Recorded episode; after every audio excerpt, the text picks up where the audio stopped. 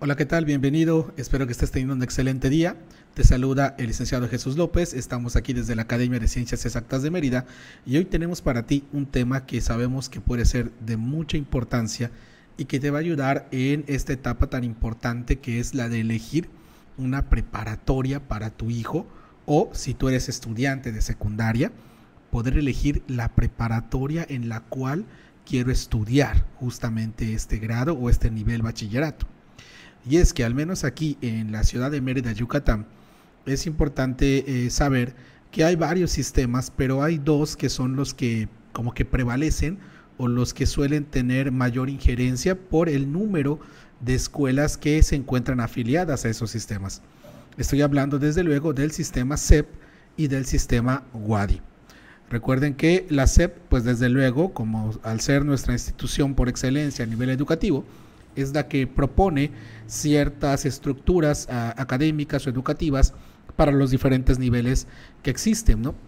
En este caso en particular estamos hablando de nivel bachillerato y la SEP pues tiene un modelo educativo enfocado justamente al bachillerato. Pero junto a ella también existe la UADI, la Universidad Autónoma de Yucatán, que propiamente o, o ella, ella misma genera o propone un modelo educativo diferente también para el nivel bachillerato. Entonces, en la charla que tenemos hoy y en la plática que estoy teniendo hoy contigo, lo que quiero hacer es eh, justamente ayudarte a, diferenciar cuáles son eh, esas diferencias que tiene cada uno de los sistemas e inclusive cuáles son sus similitudes para que al momento de decidir entre si me conviene elegir una preparatoria eh, afiliada a la SEP o una preparatoria afiliada a la UADI, pues te tengas pues ahora sí que la información correcta y puedas elegir de mejor manera.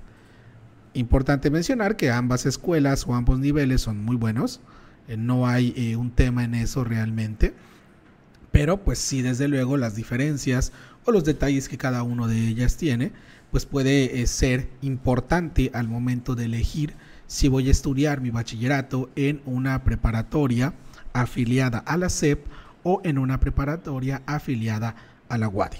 Entonces, eso es lo que queremos eh, charlar contigo el día de hoy. Y desde luego tengo una presentación lista que nos va a ayudar a guiarnos.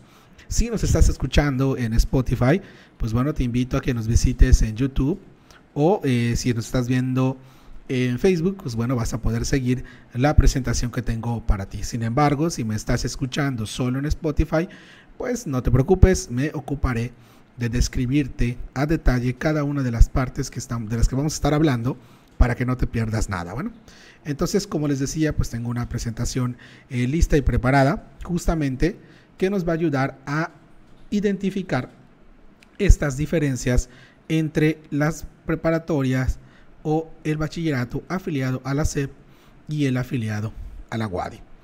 Desde luego la pregunta que todos nos hacemos es cuál es la mejor opción para mí, ¿no? Eh, estudiar en la SEP, estudiar en la WADI. Bueno, pues vamos poco a poco a hablar un poco sobre estas dos instituciones y desde ahí vamos a poder responder esta pregunta de manera muy personal. Entonces, lo primero, lo primero, primero que tenemos que hacer es conocer desde luego a ambos sistemas educativos. ¿Qué onda con la SEP? ¿Qué onda con la WADI? Y vamos a iniciar conociendo justamente a la WADI respondiendo también esta pregunta que tenemos aquí en pantalla que te la leo. ¿Qué sabemos sobre estas escuelas? ¿Qué sabemos de la SEP? ¿Qué sabemos de la WADI? ¿Qué es lo que nos han contado? ¿Qué es lo que hemos investigado? Es importante tener esto muy, muy presente porque desde luego existen mitos, existen, existe información incompleta o incorrecta a veces sobre cada uno de los, de los sistemas. Siempre es importante identificar o sincerarnos con nosotros mismos para justamente antes de tomar la decisión, respondernos esto. ¿Qué tanto sabemos sobre esas escuelas? Porque si solo tengo la información de una de ellas, pues ¿cómo puedo eh, afirmar que esa es mi mejor opción?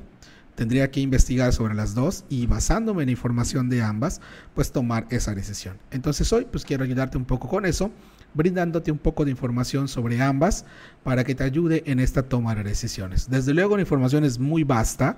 Yo he tomado hoy un resumen de, digamos que los puntos que pudieran ser más importantes o los que considero que pudieran ser más importantes para ti.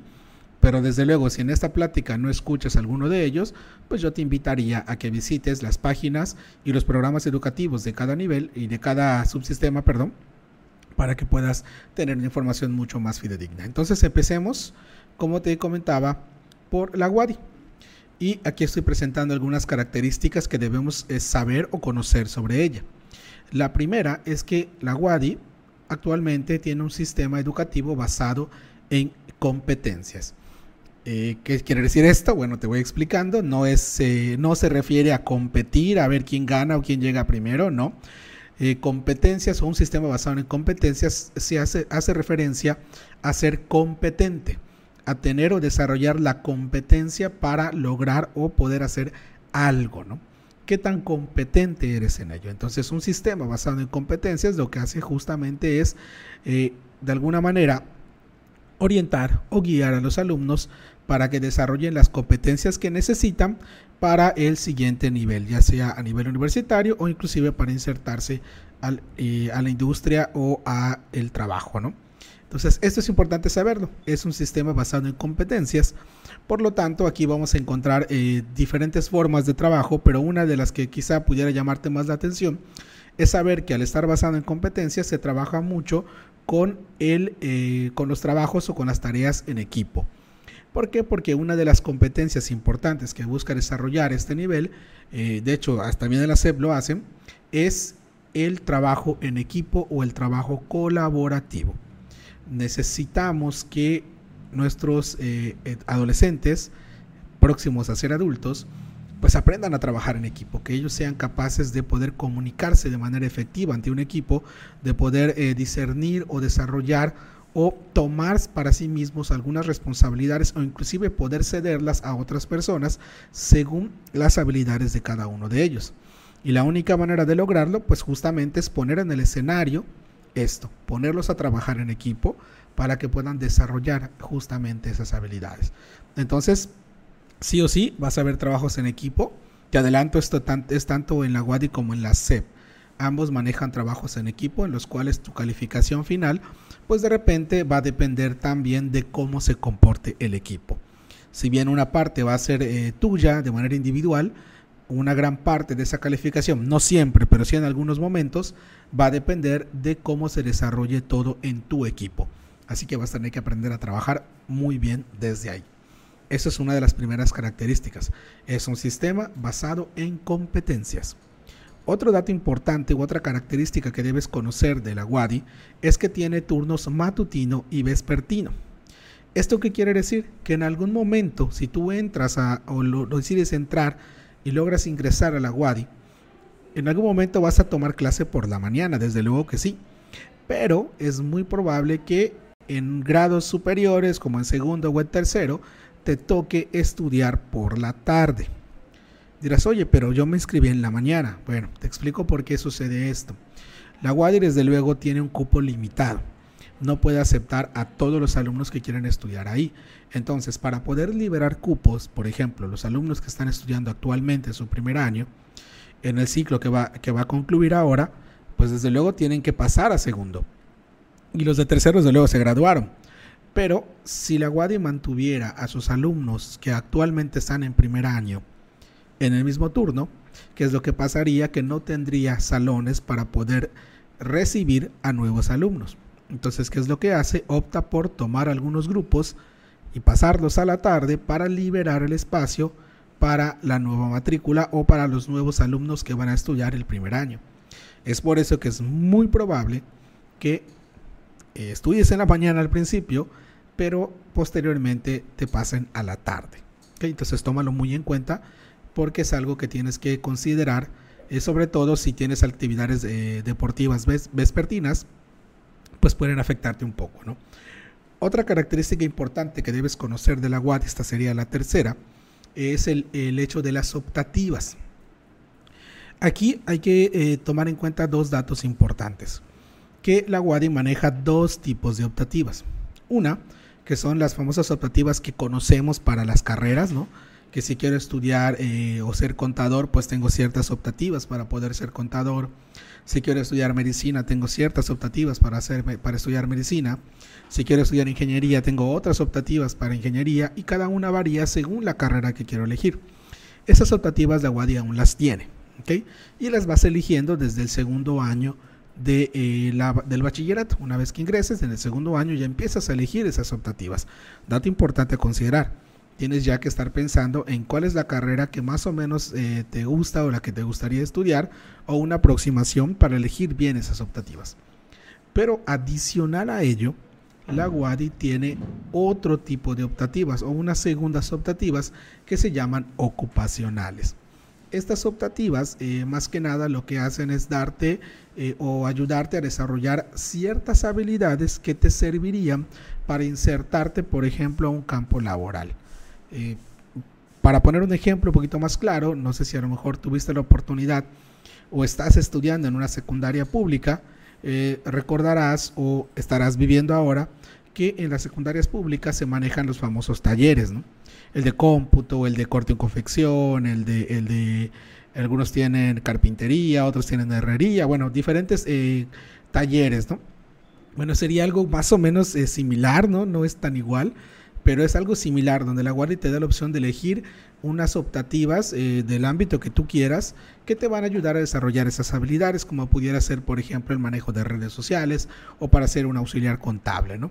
Eh, quizá el objetivo principal de esto pudiera ser que en caso de que tú no puedas o no quieras continuar con tus estudios a nivel superior, al menos tengas una base para poder insertarte al campo laboral. Entonces, ojo, ¿eh? dos tipos de optativas en la UADI. Las que llamemos para la carrera, ¿no? Las de siempre, y unas nuevas que se llaman ocupacionales, enfocadas en ayudarte a desarrollar habilidades ajenas a tu carrera, inclusive pueden ser muy diferentes a tu carrera, pero que pudieran ayudarte luego a insertarte al campo laboral. ¿no? estas son las primeras tres características importantísimas que debes considerar para la WADI. Otros, eh, otras tres características súper importantes, primero sería no perder de vista que la WADI, para poder ingresar a una preparatoria de la WADI, pues eh, desde luego hay que presentar el Exani 1. Hay que presentar el Exani 1, esta famosa prueba que nos pone el Ceneval, la cual tenemos que presentar y dependiendo del puntaje que yo saque, pues la escuela va a decidir si me acepta o no para el siguiente ciclo escolar. ¿Ok?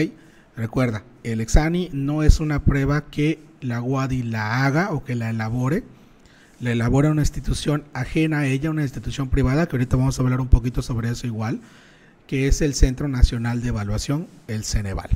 Entonces, la WADI, si quieres ingresar a esta preparatoria, ya sea la 1 o la 2 de la WADI, tienes que presentar sí o sí este examen.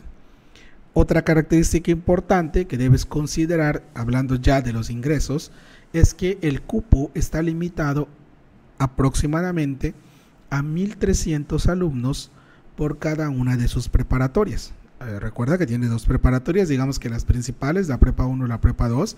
Existe una llamada prepa 3, pero esa es, está más enfocada a la interacción social, ¿no? Entonces, digamos que eh, si estamos hablando de preparatorias de bachillerato habitual, por darle un nombre, entonces tendríamos que centrarnos en la prepa 1 y la prepa 2, ¿ok? Entonces, estas, estas preparatorias tienen un cupo limitado para 1.300 alumnos en cada una de sus sedes. 1.300 alumnos, ¿ok? No más, solo 1.300 alumnos. Esto es importante que lo consideres porque, porque bueno, eh, una vez que yo presente, pues tengo que buscar obtener el mayor puntaje posible para poder estar justamente dentro o en esos 1.300 300 alumnos que van a ser seleccionados. Aquí algo que debes eh, recordar muy muy bien es que eh, si bien la universidad, la UADI, tiene dos preparatorias, la Prepa 1 y la Prepa 2, aquí no existe la opción de que, bueno, como presenté en Prepa 1 y no quedé, pues voy a ir a la Prepa 2 a ver si ahí sí me aceptan. Esto no sucede así. Por eso te pongo aquí que no hay una segunda opción. ¿A qué me refiero con esto? Si presentas justamente como te comentaba en una de estas preparatorias, en la 1 o en la 2, y no eres admitido, ya no hay opción de irme a la otra para ver si aún queda cupo. Y esto no es porque la UADI no quiera darte cupo, es que es porque no tiene. Normalmente ambas preparatorias llenan sus cupos. Ninguna le queda algún, algún lugar que esté sobrando. Entonces, en caso de no ser admitido en la prepa 1 o en la prepa 2, y si, y si tú quieres estudiar en un sistema WADI, la opción que te quedaría es inscribirte a una preparatoria afiliada a la WADI, pero esto ya tendría que ser en una preparatoria privada, ¿no? Claro, considerando que la prepa 1 y la prepa 2 de la WADI, pues en este momento son públicas. Entonces, si quisieras, una vez que presentaste, si no fuiste admitido y tú quieres estudiar en el sistema WADI, pues tendrías que considerar una preparatoria privada afiliada al sistema WADI y estarías llevando básicamente el mismo sistema, pero desde luego en una institución privada, que si bien está afiliada a la WADI, pues bueno, no es la WADI en sí, ¿ok? Pero bueno, el sistema educativo sería básicamente el mismo. Entonces, estas son eh, seis características importantes que debes conocer de la WADI, que considero que te van a ayudar mucho y que a lo mejor no las conocías, pero bueno, hoy te las estoy compartiendo. Pero para que estas te adquieran sentido, pues es importante también mirar las características del otro lado. ¿Qué es lo que la SEP nos ofrece en su sistema de bachillerato? Porque bueno, ya hablamos de la WADI, ya vimos que son tres, seis eh, características principales que, que trabajamos hoy, o que de las que hablamos hoy. Recordándolas, pues es un sistema basado en competencias, que tiene turnos matutino y vespertino, que tiene dos tipos de optativas, eh, optativas para la carrera y optativas ocupacionales, que presentan el examen 1 para ingresar, que el cupo está limitado aproximadamente a 1.300 personas por cada ciclo escolar y que en caso de no ser seleccionada en una de sus preparatorias públicas, pues tendría que optar por una privada. Esto es lo, hablando un poco de Wadi, a grandes rasgos. Como te comentaba, hay más cosas, pero esas quizás sean las más principales o las que debes conocer como mínimo antes de tomar una decisión. Pero veamos ahora qué es lo que tiene para ofrecernos la SEP. Bueno, un sistema SEP o un sistema educativo de bachillerato de la SEP, pues es importante que sepas que también está basado en competencias, maneja un sistema basado en competencias. Y dirás, bueno, ¿es lo mismo?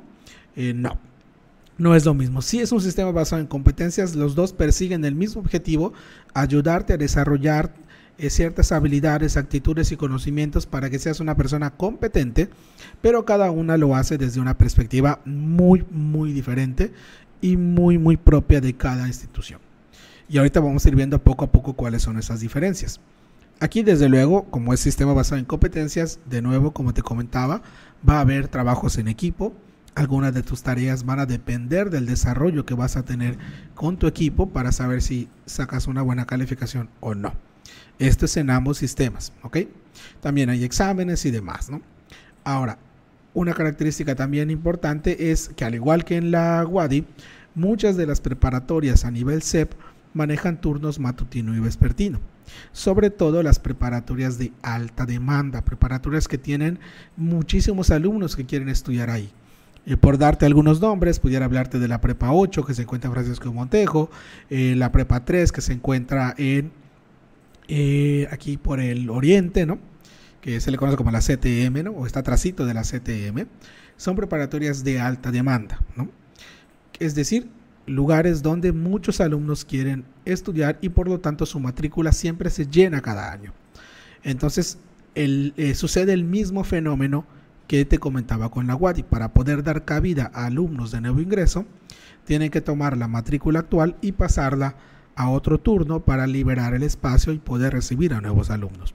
Entonces, al igual que en la UADI, eh, bueno, depende desde luego en cuál escuela, pero en la gran mayoría de escuelas de alta demanda de la SEP a nivel bachillerato, se manejan estos turnos matutino y vespertino, y es muy probable que empieces en la mañana, pero en algún momento te mudes a estudiar por la tarde. Una característica igual que tiene, y aquí es donde empiezan algunas diferencias en cuanto a CEP y WADI, es que en la CEP existen las optativas para mi carrera, y como platicábamos en la WADI, optativas o materias que tienes que llevar que son eh, asociadas o más bien van en el mismo sentido que la carrera que quieres estudiar, pero no hay ocupacionales. En la CEP no maneja estas optativas ocupacionales que en la WADI sí.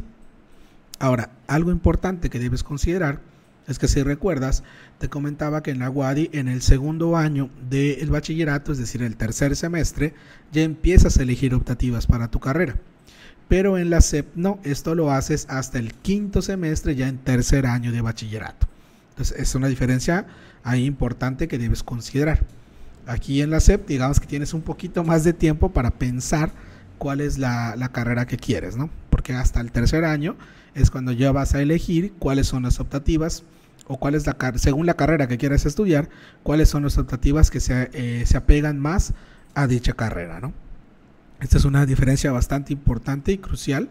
Inclusive eh, si eres padre de familia, pues es importante que sepas que si tu hijo está en, la, en una preparatoria de la UADI, pues hay que estar muy cercano a él en el primer año, empezar a, sondear ahí con él o ayudarlo a encontrar algunas, algunos test eh, vocacionales para ubicarlo de la mejor manera y que él pueda elegir las optativas en el tercer semestre asociadas a la carrera que quizá quiera estudiar. ¿eh? Porque puede ser que elija mal esas optativas y luego esto cause un conflicto al final cuando ya quiera presentar para la carrera. Y ahorita te hablo un poquito sobre eso, ¿no? A diferencia en la SEP, que esto sucede hasta el tercer año. Digamos que los alumnos un poquito ya más maduros, quizá con un poquito más de conciencia sobre la carrera que quieren estudiar. Entonces, eh, en resumen, eh, si mi hijo está estudiando el bachillerato y está en la SEP, pues bueno, tengo que ir guiándolo, pero hasta el tercer año es cuando yo voy a tener que quizá acercarme un poco más para ayudarlo a elegir bien sus optativas para su carrera pero si es en la UADI lo tengo que hacer desde el segundo año o un año antes si lo comparamos con la CEP.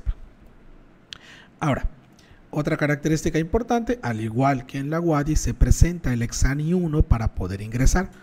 Es el mismo examen, eh, solo varían las versiones, pero la complejidad de los ejercicios, el temario que hay que estudiar es exactamente el mismo.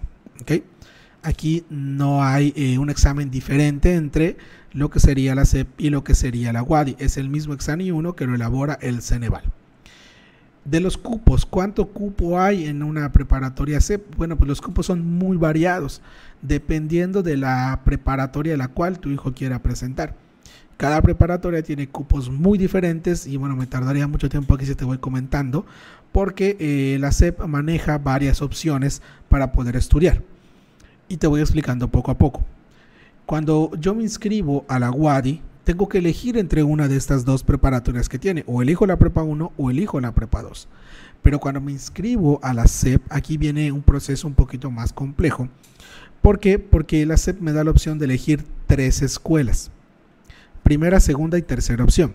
Donde la primera opción, desde luego, tiene que ser una escuela de alta demanda o suele ser una escuela de alta demanda, eh, donde pues, por lo general la mayoría quiere estudiar. La segunda y la tercera opción, importante considerar que estas no pueden ser escuelas de alta demanda. Por ejemplo, te comentaba hace un momento que dos escuelas de alta demanda son la Prepa 8 y la Prepa 3 de la de la WADI, perdón, de la CEP. ¿Qué pasa? Yo no puedo decir, ah, pues voy a poner a la Prepa 8 en primera opción y voy a poner a la Prepa 3 en segunda opción. No te lo permite el sistema porque la Prepa 3 es de alta demanda, por lo cual solo puede ser primera opción. Ahora dirás, bueno, ¿y qué pongo entonces en las otras dos? Bueno, digamos que ya elegí la prepa 8, ¿qué puedo poner en las otras dos eh, opciones de prepa? Pues no, no, no conozco otras. Bueno, aquí es importante mencionar que este examen que vas a presentar a nivel CEP no está limitado solo a preparatorias estatales, sino también a los demás subsistemas. Puedes elegir, por ejemplo, una preparatoria estatal como primera opción. Como segunda opción, puedes elegir quizá un COBAI o un colegio de bachilleres y como tercera opción, pudieras elegir tal vez un DGETI, un CEBETIS, ¿no? O un CONALEP. No hay tema con eso, puedes elegir de la manera que quieras. ¿Cuál es la diferencia aquí? Que en Wadi, como te comentaba, si presentas y no quedaste, solo la única opción para mantenerte en Wadi sería una institución privada. Pero en CEP, si presentas y no quedas en la primera opción, a lo mejor quedaste en la segunda o en el peor de los casos en la tercera de alguna manera como que tienes tu cupo seguro, por así decirlo, ¿no? Siempre vas a tener un cupo en alguna de las escuelas que elegiste. Esa es una de las diferencias principales al momento de elegir si voy a estudiar en, en nivel CEP, en, sistema CEP, perdón, o en sistema WADI. Te repito, en WADI, si elegí una de estas preparatorias, la 1 y la 2, y no fui seleccionado, ya no hay más opción. En la CEP si elegí, como elegí tres opciones, si no queda en la primera, es posible que quede en la segunda o en la tercera. Y quizá aquí me preguntarás, bueno, ¿y hay opción de cruce? Es decir, si presenté en Wadi puedo ir a la CEP o si presenté en la CEP puedo ir a la Wadi luego. Bueno, te voy comentando. Si yo presenté en la CEP y digamos que quedé, fui aceptado en mi escuela, pero bueno, ya no me convencí y quiero, eh, quiero siempre estudiar en la Wadi, saqué un muy buen examen en el examen, saqué el mejor puntaje de todo, el, de todo este lugar donde presenté. Fui el más alto de todos ok, voy con ese, con ese puntaje quiero ir, a la WADI y que me acepten. Bueno, no se puede. De la CEP hacia la WADI no se puede porque la WADI tiene un sistema o una estructura de ingreso muy rígida en la cual hay que seguir ciertos procesos para poder ser admitido. Desde luego, uno de ellos es presentar el examen, pero tienes que hacerlo desde la WADI. Si bien es el mismo examen, eh, como te comentaba, la WADI pues tiene su proceso bastante estricto y suele darle preferencia desde luego a los que presentaron primeramente con ella o a los que eligieron y que siguieron todo el proceso que la Wadi les puso. Entonces, dice para Wadi, al menos en el primer año no se puede. Quizá en segundo año puedas intentar ingresar a la Wadi. Ahí es un examen totalmente diferente, no es examen 1. Ya es un examen que la Wadi te pone para ver si tienes los conocimientos suficientes para de primer año, que no estudiaste con la Wadi, poder ingresar al segundo año con ellos, ¿no? Eso se puede. Pero de presentar Exani 1 en la CEP y con esa calificación tratar de ingresar a la WADI es muy, muy complicado y yo diría casi imposible, ¿no? Ahora, del otro lado, si yo presenté mi Exani 1 en la WADI y ahora digamos que no me aceptaron, no fui seleccionado, pero mi puntaje es alto, ¿puedo ir a la CEP para inscribirme a una preparatoria? Sí puedes hacerlo. ¿Cuál es el único tema aquí? Que la escuela que hayas elegido tenga el cupo para poder aceptarte. Y pasa un fenómeno similar al de Wadi. Las prepas de alta demanda suelen tener su matrícula llena. Entonces tendrías que ir buscando en cuál de las escuelas disponibles de la SEP hay cupo y que tu puntaje sea el suficiente para que te puedan admitir. Y eso es digamos que algo que es importante que conozcas y que sepas. Ahora, de aquí pues me gustaría hablarte ahora de la famosa prueba Exani. Porque ya hablamos de las de la WAD y de la CEP, ya vimos similitudes, diferencias, pero vimos que una de sus similitudes es que ambas presentan el Exani 1. Vamos a hablar un poco de esto, ¿qué es el Exani 1? Bueno, el Exani 1 es el examen de admisión que suelen aplicar las preparatorias públicas en este caso, ¿no? Es una prueba objetiva Servicio objetiva porque es una prueba que está diseñada para tratar de obtener información de manera objetiva de los alumnos. La elabora el Ceneval, que es el Centro Nacional de Evaluaciones, que es una institución privada y totalmente ajena a las instituciones que la contratan. dirás, bueno, ¿y, qué gano con esto? ¿O qué tiene esto de interés para mí? Bueno, te voy comentando al tratarse de una institución privada, yo tengo la opción de que una vez que me inscribí a la preparatoria que quiero presentar, una vez que presenté el examen, eh, debes saber que se te asigna un número de folio, que es el número con el que te van a identificar al momento de calificar. Entonces, ese folio a ti te permite y te da la opción de ingresar a la página oficial del Ceneval y descargar algo llamado reporte único, que serían tus resultados. Dirás, bueno, ¿y esto qué? Bueno, te ayuda porque si tú descargas tus resultados y al compararlos con la lista que publica Wadi o con la lista que publica la SEP, con los puntajes que supuestamente obtuviste, tú puedes comprobar que efectivamente se te esté reportando el puntaje que sacaste.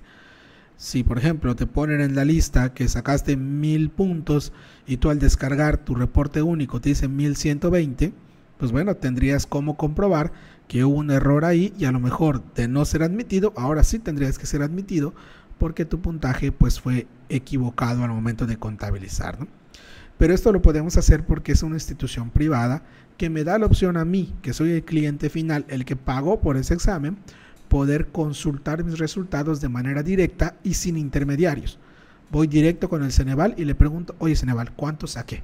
Y te va a dar tu reporte único con toda la información que se obtuvo de ese examen y con ello puedes comprobar o corroborar que la calificación que se te asignó según la lista de la WADI o según la lista de la SEP, pues corresponda con ese resultado. Eso es algo importante que debes saber y es algo que sería como que una ventaja al estar presentando este examen del Ceneval. Ahora, ¿cuál es la estructura del examen? ¿Qué es lo que voy a ver en este examen? Bueno, te voy comentando lo que viene o los temas que se van a presentar en este examen. Viene algo llamado pensamiento científico, que son 30 preguntas de este examen, que básicamente son preguntas de física, química eh, y ciencias en general hay que eh, prepararnos mucho en esta parte, estudiar eh, los temas de física, química y ciencias, como biología, por ejemplo, porque van a venir 30 preguntas en el examen enfocadas solo a pensamiento científico. Otro rubro que te van a evaluar es algo llamado comprensión lectora, que también van a ser otros 30 reactivos. La comprensión lectora básicamente es eso, ¿qué tanto comprendes lo que lees? Aquí vienen preguntas de eh, tipo qué quiso decir el autor con esta frase, eh, cuál era la idea principal de la lectura que acabas de hacer, qué título le pondrías a la lectura que acabas de, leer en, este primera, en esta primera sección, por ejemplo, ¿no? etcétera, etcétera. Esos son los tipos de preguntas más o menos que vienen en la comprensión lectora. Si no somos adeptos a leer, hay que empezar a leer un poco más y sobre todo hacer ejercicios de comprensión. Otro rubro que te van a evaluar es la redacción indirecta, que también serían 30 preguntas. ¿Qué es esto de redacción indirecta? Básicamente es lo que corresponde a la materia de español, que sería gramática, acentuación, uso de grafías, todo este tipo de detalles, ¿no? que eh, ortografía inclusive, que lo vemos en la materia de español. Son 30 preguntas que te van a evaluar sobre esto. Así que si tengo ahí algunos detalles con la parte de la redacción o con la parte de eh, acentuación o, u ortografía, pues bueno, es importante empezar a practicar. Y también, pues el pensamiento matemático. Aquí es básicamente todo lo que engloba matemáticas, empezando desde lo más básico que es aritmética, pasando por álgebra, geometría, trigonometría, probabilidad y estadística, desde luego a nivel secundaria. Y de aquí, en esta parte de pensamiento matemático, son 40 preguntas que te van a hacer. Con esto ya tenemos un total de 130 preguntas en esta primera sección. Adicional a ello, hay una, eh, un examen diagnóstico de inglés. Y tal cual lo dice el Ceneval, es una información diagnóstica y no se considera para el cálculo del puntaje global del Ceneval. Sin embargo, hay 30 preguntas de inglés que van a venir. Sumando todo esto, ya es un total de 160 preguntas, a las cuales el Ceneval les adiciona un 10% de reactivos piloto y dos preguntas control. Unas 18 preguntas más adicionalmente. Bueno, ¿y qué serán estas preguntas piloto que menciona el Ceneval? Te voy comentando son preguntas que el Ceneval pone en el examen para probar si estadísticamente son aptas o funcionan para una prueba tipo Ceneval. Estas preguntas piloto no cuentan para tu puntaje, tienen valor cero, pero no hay manera de identificarlas. Por eso, cuando te topes con una pregunta que a lo mejor ya lo intentaste varias veces y pues la respuesta no da o no aparece, bueno, te invitamos a responder siempre la más próxima porque puede ser que sea una pregunta piloto, salvo que estés leyendo mal o que algún cálculo estés haciendo de manera incorrecta. Pero no hay forma de identificar a las preguntas piloto. Dirás, bueno, ¿y por qué hacen eso? Porque esas preguntas, si pasan todos los filtros que el Ceneval pone, si una vez que eh, formaron parte de un examen, estadísticamente cumplen con la norma que el Ceneval exige, entonces ya, pasan a formar parte del banco de preguntas para una futura prueba. Esto lo que hace es que tú sepas o garantizarnos de alguna manera que las preguntas que están viniendo en el examen que vas a presentar próximamente, pues son preguntas que ya fueron puestas a prueba, que ya fueron validadas por el Ceneval y que, bueno, cumplen con toda la normatividad que el Ceneval exige para poder formar parte de uno de sus exámenes. Ahora, de las preguntas control, que dice que son dos, ahí son preguntas muy simples que vas a ver que vienen tal cual diciéndote en la siguiente pregunta. Esta es una pregunta eh, control selecciona la B y continúa. ¿Qué hay que hacer? Tal cual, seleccionar o rellenar el alveolo con la letra B, ya sea B, A, B o C, la que nos diga, y continuar con nuestras preguntas. Entonces, ese es el total o la estructura completa que tiene el examen. Considerando que tenemos aproximadamente unas cuatro horas, cuatro horas y media para presentarlo, si hacemos el cálculo, pues veremos entonces que tenemos un minuto y medio más o menos para responder cada una de las preguntas. Y por ello es que hay que prepararnos mucho para este examen y que no nos gane el tiempo y poder responder de manera correcta todas las preguntas. Entonces, básicamente, haciendo un resumen, tendrías que estudiar cuestiones de física, química, español, matemáticas, empezar a trabajar la comprensión lectora y también considerar inglés porque vienen preguntas del idioma inglés. Muy bien. Ahora, algo importante o unos puntos que considero que no debes dejar pasar si estamos en esta etapa de presentar un examen, ya sea en la CEP o en la WADI. Desde luego, tú decidirás cuál es la mejor opción para ti, que a eso le podemos eh, sumar, por ejemplo, qué tan lejos me queda, eh, la distancia a la cual se encuentra de mi trabajo, si me queda de paso, el tráfico que se arma, bueno, ese tipo de cuestiones que serían un poquito ajenas a la parte académica, pero que también son importantes considerar, ¿no? Entonces, aunado a eso, hay cosas que es importante tener muy, muy presentes ahora que viene esta prueba. Y una de ellas es lo que te comentaba hace un momento, el tiempo. Tenemos aproximadamente un minuto y medio para responder cada pregunta. Entonces tenemos que acostumbrarnos a trabajar a esa velocidad. Aquí te invito a que cronometres tus tiempos, que si vas a hacer pruebas o si vas a estar haciendo ejercicios para practicar para esta prueba, para este examen, ponte un cronómetro y trata de vencer el minuto y medio. O eh, en, internet, en internet hay un montón de estrategias o técnicas que puedes ubicar para mejorar esos tiempos. Otro dato importante son las fechas. Recuerda, cada bachillerato o cada sistema, ya sea CEPO o WADI, tiene fechas muy específicas y a veces son muy diferentes unas de las otras. Entonces es importante, una vez que salgan las convocatorias, leerlas muy, muy bien y anotar en tu calendario las fechas importantes porque en la gran mayoría de los procesos suelen ser muy estrictos. Si la fecha era para el 30 de, marzo y se te olvidó, ya no hay nada que hacer. Simplemente has perdido la oportunidad porque no cumpliste con uno de los requisitos que pedía la convocatoria. Entonces, importante apuntar esas fechas y no dejarlas pasar. Lo que yo considero eh, que pudiera ayudarte un poco es eh, si te ponen que la fecha de inicio es, por ejemplo, del 15 de febrero al al 2 de marzo, bueno, trata de hacerlo, eh, quizá pasados dos o tres días de la fecha de inicio, que es cuando ya no suele estar tan saturada. No lo hagas al final, porque al final de la fecha es donde la gran mayoría trata de hacerlo y suelen saturarse todas las páginas y suelen quedarse congeladas y es cuando se nos empieza a ganar la desesperación, porque bueno, yo quiero hacerlo, pero la página no carga y bueno, podemos llegar a no lograr concluir con el proceso y por eso es importante hacerlo con el tiempo suficiente. Otro dato importante, como te había mencionado hace un momento, el cupo. Recuerda que las escuelas de alta demanda solo pueden ser primera opción si hablamos de CEP. Y en la WADI solo tienes una opción, o la Prepa 1 o la Prepa 2. Considera los cupos para saber qué tan complicado va a ser el presentar el examen 1 no tanto porque el examen sea difícil, sino porque si la competencia es mucha, si hay muchos alumnos que quieren ir a esa escuela, lo que hace es elevar el puntaje de corte y eso complica un poco más el ingreso. Repito, no porque el examen sea difícil, el examen es el mismo y es muy sencillo, pero mientras más presentan, el punto de corte para saber quién queda y quién no queda suele elevarse mucho más.